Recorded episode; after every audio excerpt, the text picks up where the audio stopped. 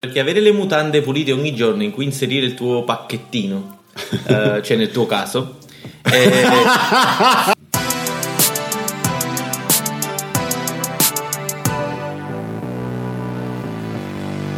Immonetizzabile. Benvenuti a tutti i nostri carissimi ascoltatori a questa nuova puntata di Immonetizzabile, la 37esima, che bel numero, bentornati, 37. Bentornati a tutti, tanto. Bentrovati, come ancora una volta, come tutte le settimane, sempre presenti gli immonetizzabili, signore e signori. Io volevo iniziare subito con un bel gioco che ho da proporvi, ovvero ho fatto una ricerca delle 10 ricerche più ricercate d'Italia su Google nel 2020. Adesso io voglio che ognuno di voi provi a indovinare e io vi dirò se quell'argomento è all'interno di questa lista di 10 cose più ricercate. Allora, io ce l'ho già uno. Covid-19. Eccolo. Allora, sì, primo posto, coronavirus. Coronavirus, quindi coronavirus, non proprio Covid. Non Covid. Sì, diciamo. Coronavirus. Poi diamo la parola ad Emilio. Ma io non vale, sto rubando, io ce l'ho davanti. Avresti dovuto fingere. Allora Vittorio ha una seconda chance. Io ho un'altra chance. E quindi devo fare tutte io, perché tu le sai, Emilio le ha lette. Sì, vai, fanne tre in totale, vai, altre due. Tre in totale, allora la seconda è vaccino. No, nel 2020 no. Vabbè, quindi certo, però immagino che la gente già cercasse, già sperasse di leggere shock because no, quindi. Allora, però se ci pensi, lockdown. No, non c'è nemmeno lockdown. C'è un argomento molto scottante che abbiamo spesso trattato insieme ovviamente a quello del coronavirus nella maggior parte dei nostri podcast, direi. È difficile, cioè comunque ci sono tanti hot topic che abbiamo trattato, direi. Allora Jeff Bezos. No, Vittorio, sta andando malissimo. Pensa più al mass market, capito? Cioè, pensa più a tutta la popolazione. Pensa a quello che è sempre stato il primo argomento delle puntate. Il primo argomento delle puntate. Sempre, se ne abbiamo parlato sempre. La confusione in testa. No, ragazzi, mi state solo creando... Non lo so. Con questi indizi diciamo. Mi state portando fuori strada. Vabbè, allora leggo la lista. Allora, al primo posto troviamo coronavirus. Al secondo posto elezioni USA. Ok. Faccio un bel applauso perché ho indovinato. Scherzo, la lista davanti. Terzo posto Classroom, che è praticamente una piattaforma, credo, per insegnare a distanza. Questo quarto posto We School, che è un'altra piattaforma. Al quinto posto, bellissimo, Evergreen, nuovo DPCM. Aspetta, ma questo è del mondo? No, d'Italia. Sì, no, immagini. Ti immagini posto... gli italiani stanno così fusi sul Covid che sul mondo siamo riusciti ad arrivare nella top 10 con il nuovo DPCM, sarebbe stato fantastico. Sesto posto c'è Diego Armando Maradona, okay. Settimo posto c'è Kobe Bryant, okay. Ottavo posto c'è Meet, penso Google Meet. Nono posto contagi e terzo posto decimo posto. Dopo il nono posto c'è il terzo. Così. Dunque, protezione civile. E poi c'è, ragazzi, un bonus nella sezione come si fanno le cose. Al primo posto c'è ovviamente il pane in casa, nemmeno la pizza, cioè come fare. E poi al primo posto di fai da te, assurdo, come fare un pollaio in casa, ragazzi. Che cazzo vuol dire? Io non so chi ha ricercato questa roba, ma apparentemente in Italia ci sono molte persone che stanno creando dei pollai. Ma comunque aspetta, gli italiani mi sa che quando muore una celebrità tipo tutti cercano, cioè a quanto pare sono nella sesta e settima posizione Diego Armando Maradona e Kobe Bryant, sono, cioè fondamentalmente appena muore qualcuno vanno cercando, sì. Tutti gli italiani vanno cercando per cercare una frase da mettere su Facebook, quello è il motivo principale. Questi sono stati gli eclatanti che sono morti, che poi sono morte ahimè tante persone l'anno scorso, sì, però, ma magari sono all'11° posto e non lo vediamo, tu sai, capito? Quando muore Maradona poi sono tutti i fenomeni fan di Maradona da sempre, quando muore Kobe Bryant ci sono tutti gli assidui seguaci del basket, anche se nessuno se ne è mai fregato niente. E quindi si devono anche un po' documentare per dire me lo ricordo in quella partita contro X. Per avere qualcosa di cui parlare. Per avere qualcosa di cui parlare. Alla fine quelli sono gli argomenti, coronavirus, elezioni USA. Quando stai dal medico, sai, in sala d'attesa, dici mo che faccio? Mi devo documentare un po' su come sono andate le cose con Diego Armando Maradona. Però come Vittorio non mi aspettavo Classroom, capito? Cioè è We School. Però in realtà sì, considerando tutti gli studenti d'Italia esatto, sai qual è il fatto? È che io sono fuori queste cose perché non essendo studente e alla fine i programmi di cui ho sentito parlare sono per lo più, sai, Google, come si chiama? Meet? Meet, che è all'ottavo posto. Zoom, Teams, questi sono quelli che per lo più io conosco. Tutti questi che avranno usato per la didattica a distanza io non ne avevo mai sentito parlare neanche. Però posso crederci, capito, che una bella fetta di persone che utilizzano internet, che sono i giovani, abbiano cercato informazioni riguardanti i programmi che usano. E secondo voi perché non c'è Zoom? Perché forse la gente va direttamente sul dominio di Zoom, o comunque We School forse è più popolare di Zoom. Però non lo so perché. Cioè Zoom forse è stato più popolare all'estero che in Italia. Ah, probabile. Questo non lo scopriremo mai. Cioè, però se ci informiamo sì. Ma vi ho detto che ho buttato il motorino. Hai buttato non so il se ve l'ho detto questa cosa, però in uno dei podcast passati. Di solito i veicoli si rottamano, non è che lo prendi o si vendono. In realtà l'ho buttato, cioè psicologicamente, ho buttato il pensiero del motorino, però ce l'ho ancora, però lo odio un po'. Quindi l'ho buttato nella mia testa, però ce l'ho ancora. Perché mi è caduto, me l'hanno buttato a terra un'altra volta, cioè tipo 4 allora, 4 puntate fa ho detto ragazzi, 2 giorni fa mi hanno buttato il motorino a terra, 2 giorni dopo me l'hanno buttato di nuovo a terra e allora ho detto basta, ho comprato una macchina. Auguri De Emilio. Quanti soldi De Emilio, ma veramente hai comprato una macchina? Sì, l'ho presa. Che macchina? Targa? È una simpatica Polo, Volkswagen Polo del 1902 del 1864. Tra l'altro questa notizia del fatto che tu ti sia comprato una macchina è quasi sensazionale quanto un'altra notizia che io ho letto questa settimana online, che in realtà no, è solo un modo per allacciarmi, la notizia è terribile, però volevo raccontarla perché in questa brutta e terribile notizia c'è un lato molto divertente, forse non si dovrebbe ridere di queste cose, ma è successo che in India... ho letto molto velocemente perché il mio focus è su un aspetto specifico della notizia. È successo che in una città d'India di cui vi dirò il nome fra poco, 2 genitori hanno ucciso le 2 loro figlie perché sostanzialmente per un fatto religioso stava finendo un periodo e doveva iniziarne un altro di rinascita. E loro, evidentemente fervidi credenti, credevano che con l'inizio di questa nuova epoca religiosa le figlie sarebbero dovute rinascere. E questo è successo nella ridente città di Madanapalle. Allora, fake news questa. Non è vero, è vero. Fake news. Terribile la notizia, però esiste un posto in India che si chiama Madanapalle. Aspetta, ma loro le hanno uccise con la speranza che potessero rinascere? Ma erano già nate, cioè... Era tipo che... Non so, credo che... Era un fatto anche un po' esorcizzante il cattivo periodo, tu uccido perché poi mo inizia la bella epoca. Vabbè, comunque degli ottimi genitori a livello di pensiero. Il proposito era buono. Il proposito era eccezionale, poi l'esecuzione è un po'... Ma non capisco, cioè perché farle rinascere? Le avevi là? Cioè perché dovevi farle rinascere? Vabbè, hanno pensato al futuro. Forse quando dici queste cose ti devi documentare meglio, sì è così. Però aveva a che fare con la fine di un periodo e l'inizio di un altro, di rinascita. E loro le hanno uccise perché credevano sarebbero rinate. Ma tipo ammazzarsi pure loro? No, a sto punto, perché almeno rinascevano pure loro se ci credevano tanto. O no? Non lo so, non mi mettere in difficoltà. Io voglio solo dire questo attimo da una palla. Comunque voglio fare un po' una stunt oggi e prevedere uno degli argomenti di De Emilio, che è secondo me le stock di GameStop. Cioè che secondo me De Emilio ne avrebbe parlato. Le stock di GameStop. È vero. No, tra l'altro io ho detto le stop di GameStop. E puoi dirlo forte, Antonio. Come non posso trattare un argomento così sensibile in questo momento? Allora, te ne intendi? Ci spieghi? Saresti capace di spiegarmi bene? Perché io ho provato a leggere, ma leggo sempre frettolosamente queste cose. E quindi questo è uno specifico che è abbastanza tecnico. Non l'ho capito proprio fino in fondo. E vorrei, se riesci... Allora, puoi anche lavartene le mani, però se riesci vorrei capirne qualcosa in più.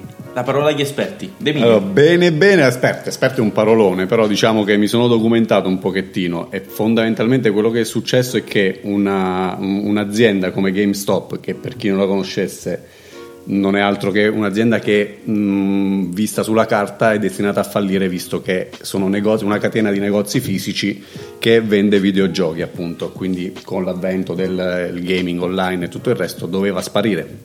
In realtà c'è una sorta di blog di news dove c'è un gruppo che si chiama Wall Street Bets, sicuramente avete sentito parlare. Dovrebbe essere su Reddit, no? Su Reddit, esatto, e la chat si chiama Wall Street Bets, dove c'è un tipo che praticamente ha iniziato da un po' di tempo ad annunciare il fatto che voleva far volare il prezzo di queste azioni.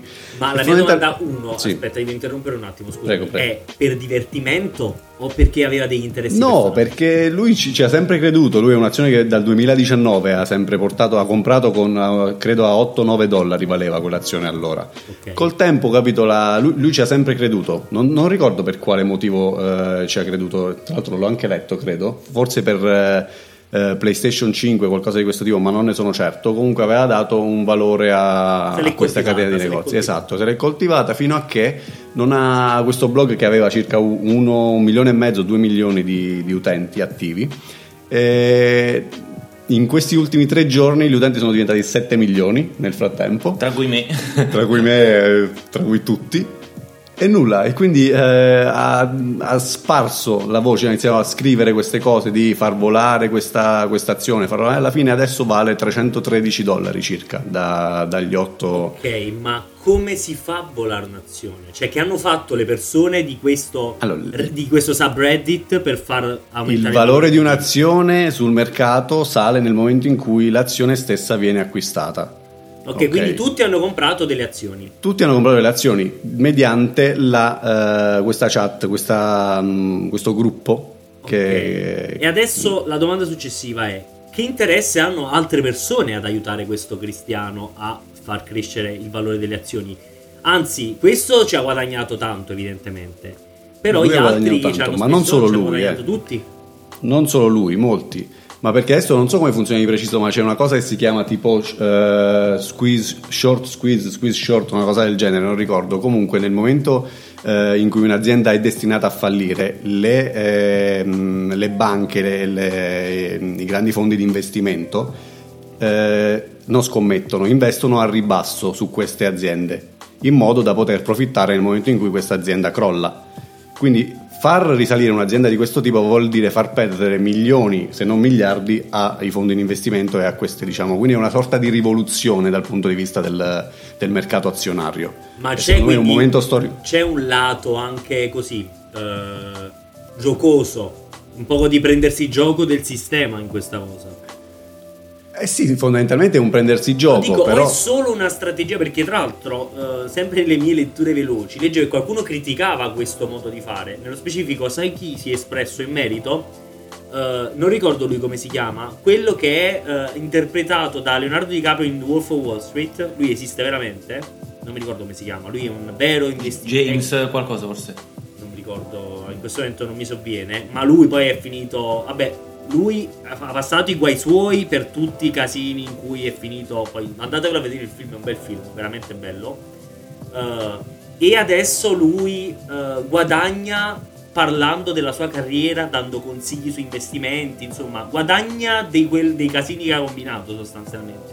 E si è espresso anche in merito a questa cosa di GameStop e diceva che adesso è una cosa che frutta e bla bla bla, però diceva questa cosa per il... un poco per, credo fosse una legge di Archimede, per cui una cosa a cui dai una spinta ritorna indietro la stessa forza, qualcosa del genere. Tutto approssimativistico. sì, però abbiamo capito. Però questo colpo verso l'alto poi ripiomba alla stessa forza verso il basso. Ma infatti quindi, sicuramente qualcuno perderà dei soldi, però in questo caso se questi utenti di Reddit l'hanno giocata bene, hanno guadagnato. Che continuano, tra l'altro stanno continuando e ha superato i valori di Apple, tipo una cosa del genere. Sì, ma si prevede lunedì un ulteriore incremento dell'azione. Io infatti ho fatto un più 30% in una notte, ragazzi. Attenzione. Ho fatto una mezza follia, ho investito un po' su GameStop, poi ho venduto tutto e ho comprato AMC, che non aveva assolutamente senso, perché AMC è un'altra azienda che sta subendo lo stesso trattamento. In realtà stanno facendo la stessa cosa in misura minore anche su AMC, BlackBerry e SLV, la sigla di un altro che. E quindi io ho preso da questo momento di ispirazione, ho preso le azioni di AMC, e anche io mi voglio unire alla rivoluzione, dico non le vendo, le tengo là perché devono capire che, perché alla fine è la stessa cosa che sta succedendo in Wolf of Wall Street, dove, non so se ricordi, tipo quelle scene pure dei film di finanza, dove tutti comprano, poi si aspetta un po', stock salgono e rivendono. Sì. Praticamente sta succedendo la stessa cosa in un gruppo Reddit e credo sia fantastico, sia fantastico. Anche io confesso di aver preso le BlackBerry invece, giusto per diversificare un po' i nostri portafogli. Esatto. Di AMC, io BlackBerry. No, io non ho preso invece niente, assolutamente niente. Anche hai fatto bene, hai fatto bene. Non ne so nulla, non ne capisco nulla e non mi sono mai interessato, non ci ho mai voluto investire. In realtà è molto rischioso. Tempo, oltre che il mio denaro, quindi. Secondo me è molto rischioso perché è un momento, cioè secondo me è un episodio che rimarrà nella storia. Sì. E quindi, come tutti questi eventi di questo tipo, forse non è buono immischiarci, secondo me. È rischioso perché sì, puoi profittare magari più di quanto ti aspettavi, ma allo stesso tempo non è tempo. Che ci metto assai, cioè massimo un 10.000 euro, 11.000 euro. Vabbè, capito? Quello che ti puoi permettere. Scherno. Ragazzi, io comunque scusami, vai. No, non ti scuso. Volevo una cosa, però no, io volevo passare pure io e tra l'altro penso che posso dirlo io perché è una piccola curiosità, molto piccola ma molto bella, che praticamente un uomo che si chiama Jim Martel nel 2006 è andato in Canada, ha fatto questa caccia, ha ucciso un orso e poi ha visto questo orso e ha detto: ma questa è una razza che non esiste. E praticamente da quel momento in poi hanno scoperto questa nuova razza ibrida di orso che si chiama, ve lo giuro, non scherzo, l'orso grolare, che è praticamente un miscuglio tra l'orso grizzly e l'orso polare. E in inglese fa ridere che si chiama Prizzly. Ed è una cosa che esiste davvero, ragazzi. L'orso grolare esiste. Cioè il grizzly si è accoppiato con l'orso polare. Cioè mi ha fatto veramente ridere il Prizzly. Che sembra alla fine, Ah, Vittorio, mi hai distrutto tutto. Ma sono due razze che fanno sesso, il scempiglio che è misto. Voilà. Sì, vabbè, però non lo chiami Prizzly, fa ridere. Ma più che altro non lo chiami Prizzly, cioè chiamalo, non lo so. No, oppure ne prendi, compri uno, lo adotti e lo chiami Elvis Presley. Okay. Diamo la parola. Fai veramente schifo. Ma io volevo poi chiedervi un'altra cosa, non c'entra niente, me lo sono segnato perché io a volte così viaggio, mi faccio delle domande, mi chiedo le cose.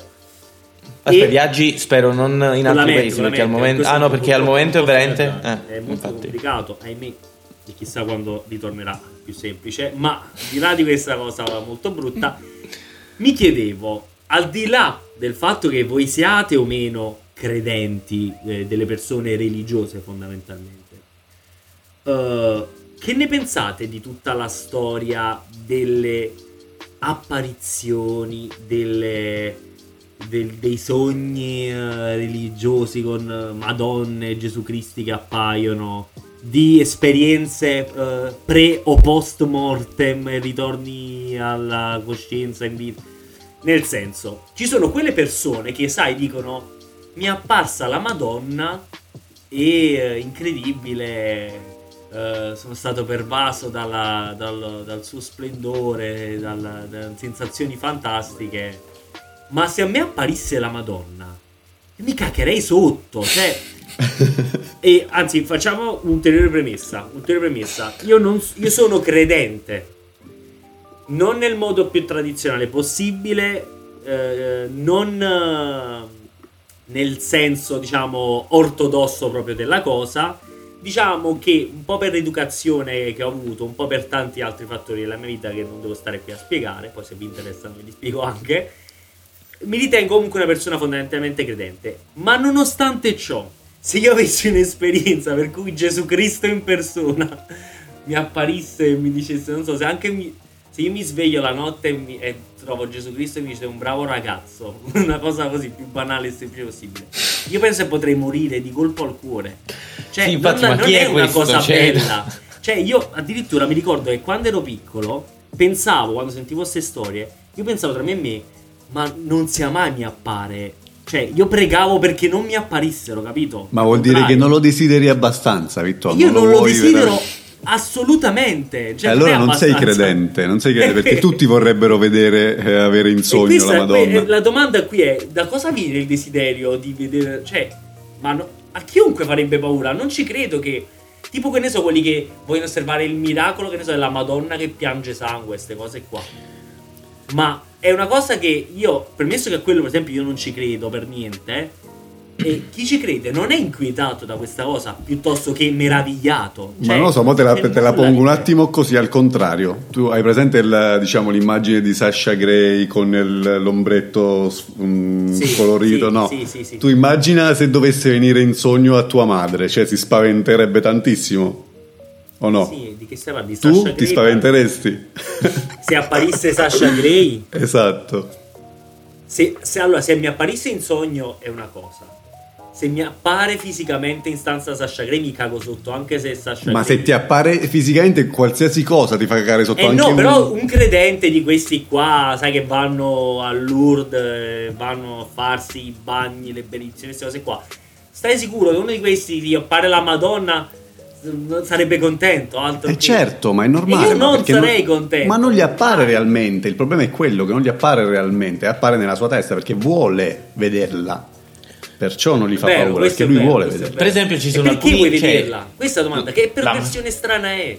Ma perché lo fa sentire vicino a quella che è la sua... cioè, perché è lo stesso motivo per cui si crede in Dio. Si crede perché per la speranza, non so come dirlo, però se tu la vedi ti fa sentire ancora più vicino del crederci semplicemente, magari pregarlo in maniera astratta, cosa lo vedi. Io sono troppo legato ai miei fenomeni terreni e conduzione normale secondo fisica, secondo leggi di vita e morte della vita che vivo tutti i giorni. Non posso essere contento se pare Padre Pio. Esatto, sono assolutamente d'accordo con te. Per questo so che non si crea il problema, perché non appare, cioè non può apparire, okay, se non nella infatti, testa. Ma la mia domanda non era e se appare, la mia domanda era come fanno determinate persone a desiderarlo. Cioè, allora, secondo me come dice De Emilio è vero, cioè se uno lo vede perché anche lo vuole vedere, però per esempio è riportato nella maggior parte delle storie dei santi certificati, diciamo, quelli che hanno il bollino blu su Instagram che in realtà in loro erano stato in shock. Per esempio ricordo che tipo Padre Pio e altri, cioè poi qualcuno mi corraggerete come disse Papa Volatile, praticamente Papa Volatile traduzione dal polacco.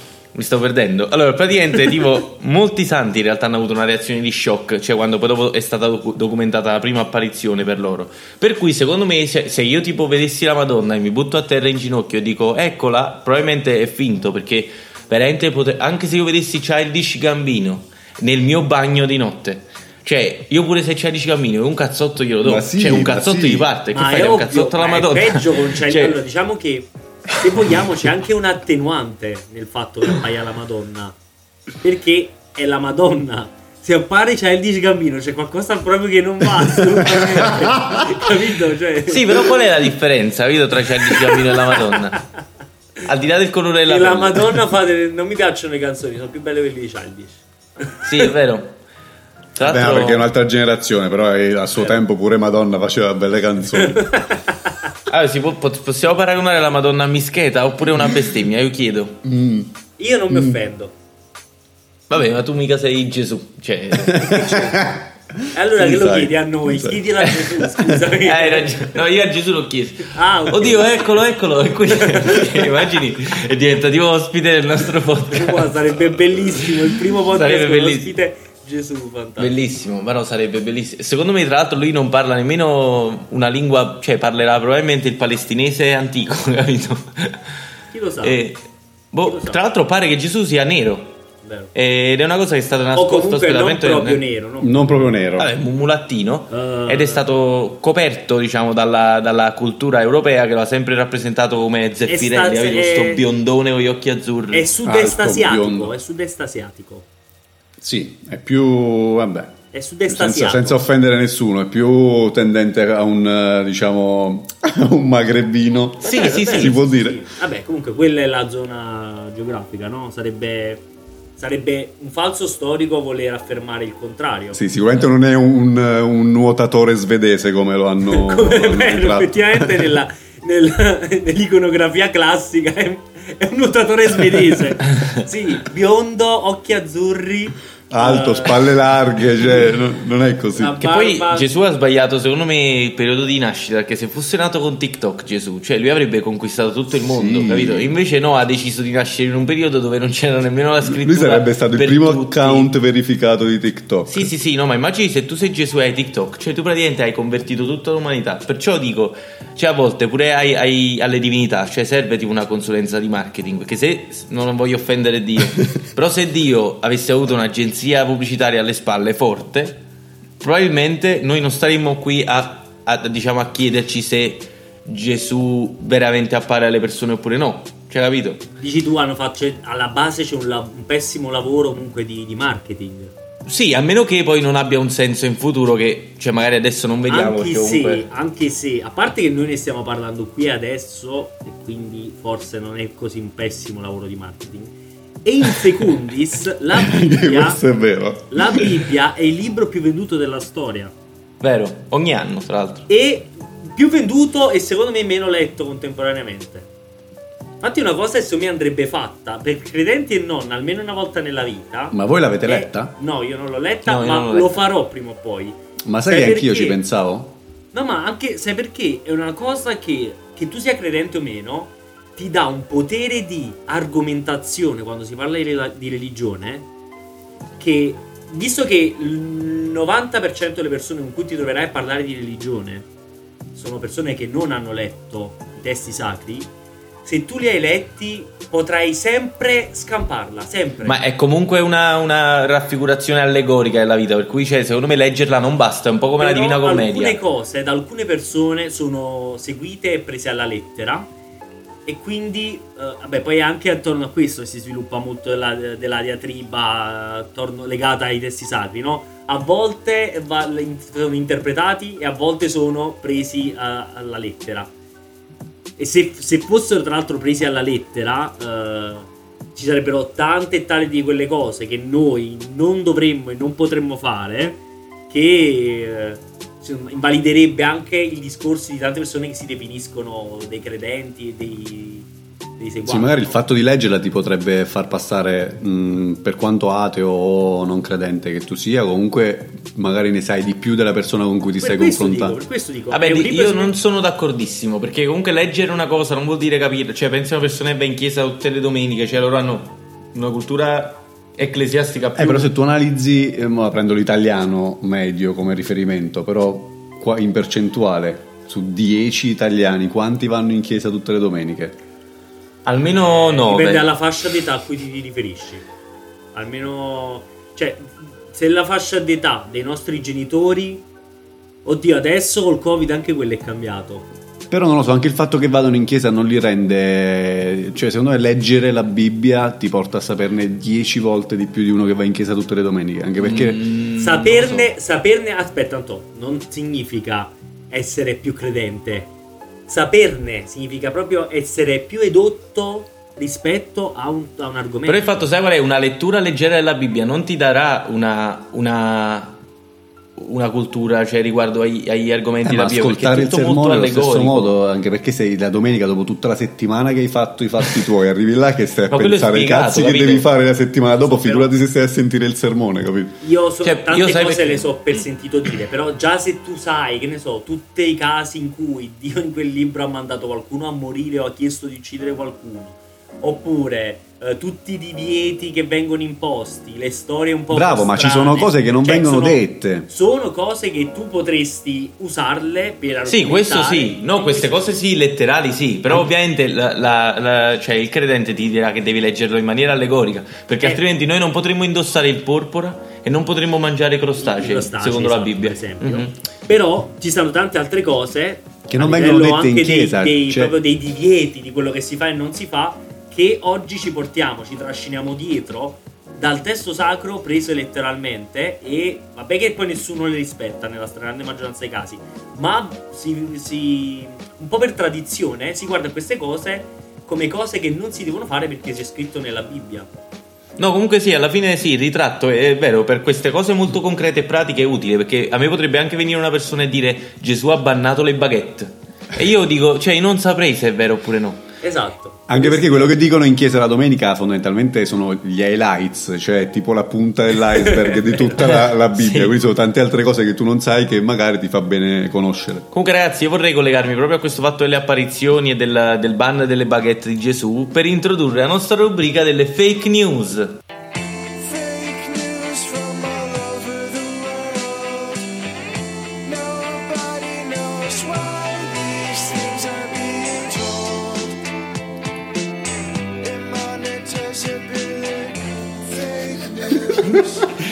Ragazzi, scusate, prima che iniziamo la rubrica, avete presente quel problema per cui noi stoppavamo sempre la registrazione prima delle fake news? È successo di nuovo. È successo di nuovo perché mi sono accorto che io inconsciamente, quando lancio le fake news, stoppo la registrazione. Ah, ma quindi è stata colpa sua. Sono io. Quindi il problema sei tu.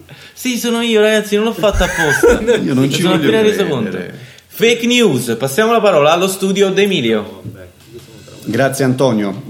Evaso un detenuto dal carcere di Pordenone, Armando Sgattaioli, è il nome del pericoloso ed ormai ex detenuto del famoso penitenziario di massima sicurezza situato nelle sperdute campagne della periferia di Pordenone. Sgattaioli avrebbe scavato un condotto adiacente al condotto di areazione che gli avrebbe permesso di sgattaiolare fuori dalla struttura. A beneficiare dell'accaduto non è solo il sopracitato latitante, ma anche tutti i contadini e proprietari terrieri dell'area circostante il penitenziario, i quali ringraziano le forze dell'ordine per aver gratuitamente rastrellato la loro campagna alla ricerca del detenuto evaso. Passiamo la parola a lui. Lui sarebbe io, Vittorio. Allora, io non voglio nemmeno commentare sulla tua fake news. No, non devi farlo. Cioè che ha iniziato bene, perché comunque pensavo che poi Sgattaioli fosse tipo, sai, un incipit per qualcosa di più grande, però poi si è fermata a Sgattaioli. Però è così brutta che è quasi bella. E puoi scegliere solo tra me e Vittorio chi sarà il prossimo. Passiamo la parola a Vittorio Riccio.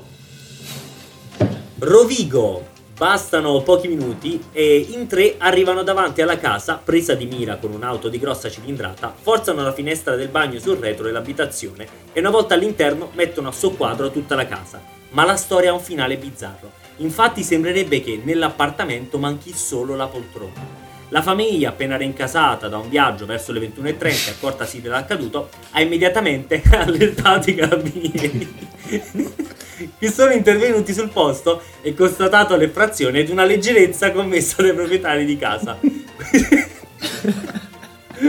Questi ultimi, infatti, avevano deciso di andare proprio a Roma ed è da lì che facevano ritorno. Il commissario rassicura, il divano è al suo posto. A buona linea. Mi lancio io in questa fake news. Intuito. Sì, avevo intuito, molto bella, cioè già dall'inizio molto bella. Grazie Vittorio, passiamo la parola ad Antonio. Un terzo dei clienti di H&M America si sono rivoltati in strada nonostante le misure precauzionali imposte dal Covid. Il motivo pare sia la rimozione di tutti i capi di abbigliamento di taglia M. Costretta ad una conferenza stampa d'urgenza, il CEO dell'azienda, Elena Emerson, ribadisce la sua posizione, dicendo ai microfoni: ci dispiace, ma non accettiamo più mezze misure. Queste erano le notizie news, fake news della settimana. Passiamo la linea. A me. Ma non passiamo la linea, no, passiamo la linea e basta. Ma non vi è piaciuta quella della H&M? Non troppo. Però è una storia vera. Sì, no. Non gli piacciono le mezze misure veramente. No, non è vero, Demio, scherzavo. Sei un bugiardo. Sei un bugiardo. Allora, io ho una domanda da farvi, una cosa che è un dubbio che mi attanaglia da mesi, che ve lo voglio chiedere da un po' e poi mi scordo ogni volta perché ci perdiamo in chiacchiere qui.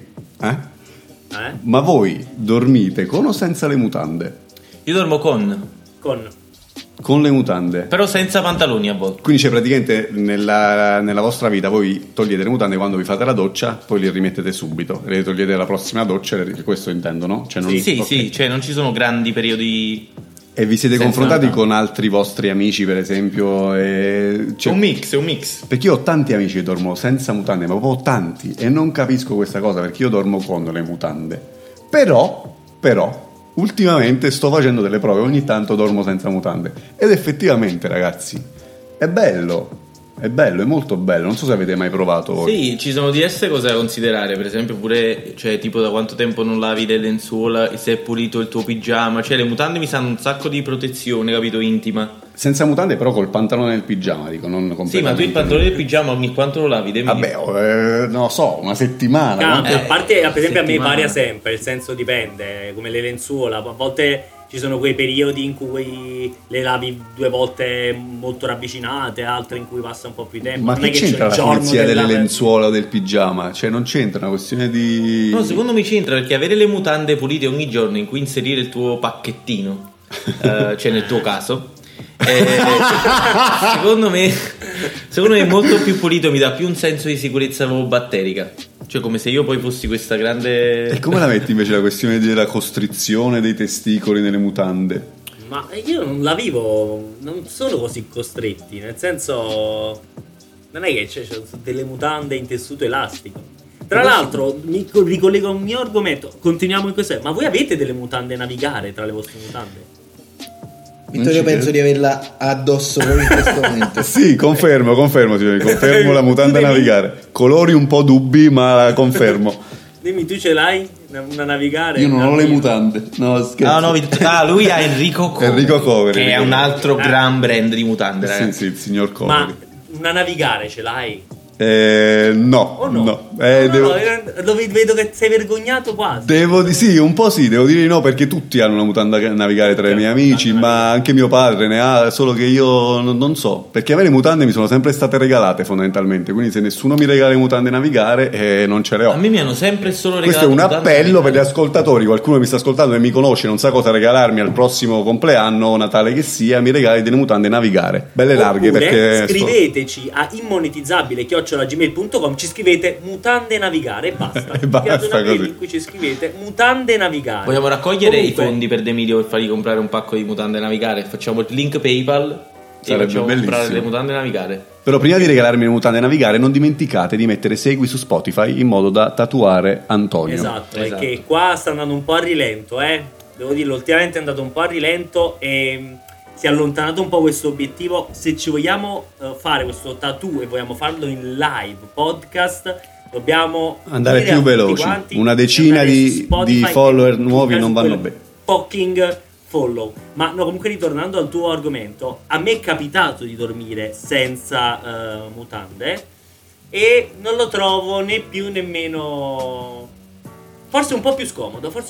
Scomodo? Sì, perché è troppo... ha troppa libertà di movimento. Per me, guarda, le mutande sono... Cioè, la costrizione è una cosa... Cioè, che poi non è una costrizione, è una... Gli danno uno spazio vitale, personale, in cui... limitato, in cui stare senza andare a destra e a sinistra e combinare guai. E forse è un po' più scomodo, addirittura direi. Però se ci pensi, noi non siamo nati per costringere i testicoli. E allora non spazio. Ti mettere manco più le magliette, Emilio. Vabbè, ma la maglietta la togli infatti poi la notte, o la togli molto spesso, ti senti bene a toglierla, stai meglio. Perché le mutande no? Secondo me è questione di abitudine, cioè può essere. Una volta che ti abitui a stare senza, sicuramente è questione di abitudine. E non ti nego che potrebbero esserci degli studi che dicono che è sbagliato dormire con le mutande. E mi documenterò e porterò nella prossima puntata. Vediamo. È arrivato un altro bellissimo momento di questo podcast. Il momento ancora le fake news, di nuovo, no scherzo. Immagini. Fake news. No scherzo, dei consigli della giornata. Giornata.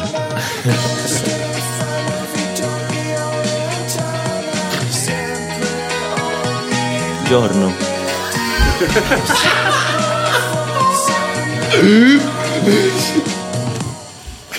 Ragazzi, io inizio con un bellissimo consiglio, perché è una cosa che mi stavo chiedendo da un po' di tempo e ho anche sviluppato un piano per arginarla. Allora, sarà che c'è stato il Covid, ma io da un po' di tempo vivevo solo per il weekend e mi sono ritrovato in questa situazione in cui veramente la mia vita era 5 giorni di agonia e poi c'era il weekend, ok? Nonostante io poi faccio un sacco di attività durante la settimana, ho detto no, questa cosa deve finire, e mi sono informato e sto praticamente seguendo un percorso con uno sciamano da un mesetto E praticamente ho portato qui 4 consigli per persone che si sentono più o meno come me, perché ho notato che ultimamente un po' tutti stanno vivendo questa fuga dalla settimana, viva il weekend, che è uno di avere un piano di fuga settimanale, che può essere per esempio un hobby che ti butta nella tua zone, un po' per citare Soul della Disney, e quindi programmare le tue attività durante la settimana, magari dopo il lavoro. Poi 2 di prenderti un giorno di ferie ogni tanto, perché un giorno di ferie non è solo quando vai in vacanza, ma è anche quando vuoi stare a casa magari senza mutande a dormire, nel caso di Emilio. E questa è una cosa che per esempio per me mi ha cambiato la vita, perché io per esempio nelle ultime settimane mi sono preso un giorno di ferie e sono stato a casa senza fare nulla, e ti cambia un po' la prospettiva. Un giorno senza mutande? Ce l'avevo, ma in testa ce l'avevo. Poi 3 di lavorare un botto sugli spazi di casa e cercare di migliorare ogni angolo, che ha aiutato un po' questo feng shui. Lo so che sembra mi sono convertito all'improvviso verso questa scelta. Sì, sei buddista. Sono cambiato. E la quarta è: inviate i vostri soldi a questo indirizzo. Sciamani si nasce. Se volete anche sciamani voi conoscere. E la quarta è di non lamentarsi, che sembra banale, ragazzi, ma noi ci lamentiamo molto, e forzarci a non lamentarci, non ad accettare tutto così com'è, a dire positivo anche se uno gli dà un pugno sul naso, ma a non lamentarci, veramente ti cambia la prospettiva di vita. Sono e devo assolutamente dire, d'accordo. Funziona. Perché lamentarsi vuol dire, diciamo, portare negatività nella tua mente, e negatività non porta altro che altra negatività. È vero, è vero. E quindi io di questo ne avrei bisogno, perché io riconosco di essere una persona lamentosa. Cioè il lamento è un mio modo di canalizzare i miei malesseri, li esterno proprio vocalmente, capito? Questo è e l'ho sempre fatto, cioè anche da quando ero piccolo, però riconosco che a fine non serve a niente. Ma quello è il modo in cui funziona il lamento umano, capito? Il lamento umano. Badum. Ok. Allora posso dire io il mio consiglio? Assolutamente, devi. Allora, innanzitutto, piccola parentesi, ho pensato spesso ai consigli della settimana ultimamente, perché ho iniziato recentemente in studio un progetto di un grattacielo per uffici ad Antananarivo, che è la capitale del Madagascar, che si chiama così, e ogni volta sento Antananarivo penso ad Antana nella sigla dei consigli della settimana. Aspetta, ma tu stai partecipando a questo progetto? Sì. Che bello. Quindi ci sarà un grattacielo ad Antananarivo che porterà la tua firma sul progetto, se vinciamo il concorso. Ma tutto questo è fantastico. Facciamo un applauso. Non porta la mia firma, perché io sono solo un dipendente dello studio. Allora niente applauso. No, allora niente applauso. Mi piacerebbe portasse la mia firma, perché vorrebbe dire che buona parte dei soldi che si guadagnano in questa cosa rientrano nelle mie tasche, ma non è così, ahimè. Ma ad ogni modo, niente, a parte questa stronzata, sto leggendo un libro che si chiama L'anomalia, vabbè in francese anomalie, di Hervé Le Tellier, che il libro non c'è ancora in italiano, ma questo febbraio 2021 esce la versione tradotta in italiano. Quindi tu lo stai leggendo in francese. È il premio Goncourt 2020, quindi un libro premiato francese, e molto bello, mi sta molto appassionando, lo consiglio, quindi lo potete fare non adesso, da aspettare qualche settimana credo, però se ve ne ricordate e volete leggere un libro nuovo, L'anomalia di Hervé Le Tellier. E di che parla? Rapidamente. Allora, è difficile spiegarlo senza fare spoiler. Sostanzialmente c'è un mistero attorno ad un volo aereo che entra per qualche motivo che tra l'altro non ho ancora scoperto, perché non l'ho ancora finito, in una sorta di paradosso spazio-temporale, e non dico di più. Ok. Bene, bene. Ma l'hai letto in francese, se posso chiederti? Sì. Lo stai leggendo in francese? Sì. Quindi tu leggi in francese tranquillamente? Sì, non è il primo libro che leggo. Attenzione, questo non è da poco, secondo me. C'è comunque, vabbè, diciamo che io parlo francese tutti i giorni e oramai vivo qua sono entrato nel mio 3° anno, ci può anche stare. Ci può stare. Io invece consiglio, non ci crederete, ma consiglio di iscrivervi a Reddit in quella specifica chat. Per quanto sia pericoloso, come ho detto prima, giocare d'azzardo da un certo punto di vista nel mercato azionario, però per quello che sta succedendo adesso, che è una cosa così anomala, così strana e diversa da quella che è il normale mercato azionario, i normali investimenti. Insomma, secondo me potreste trarre profitto da eventuali notizie che usciranno su quella chat, su quel gruppo, perché probabilmente in potenza potranno cambiare l'andamento del mercato stesso. Dai, Emilio, diciamo, vorrei un attimo unirmi a te. Interessante anche solo da spettatori, senza per forza giocare in borsa, ecco. Sì, ma in realtà io tipo, credo che può essere. Volevo dire ad Emilio che c'è, tipo, e lui mi correggerà se sbaglio, cioè che se uno vuole guadagnare nel breve termine e non crede affatto nella missione di salvare il mondo e distruggere i potenti, mezzo, sì. È un ottimo mezzo. Assolutamente. Perché io che sono ignorante ho fatto più il 30% in una notte, cioè D'Emilio che è ignorantissimo.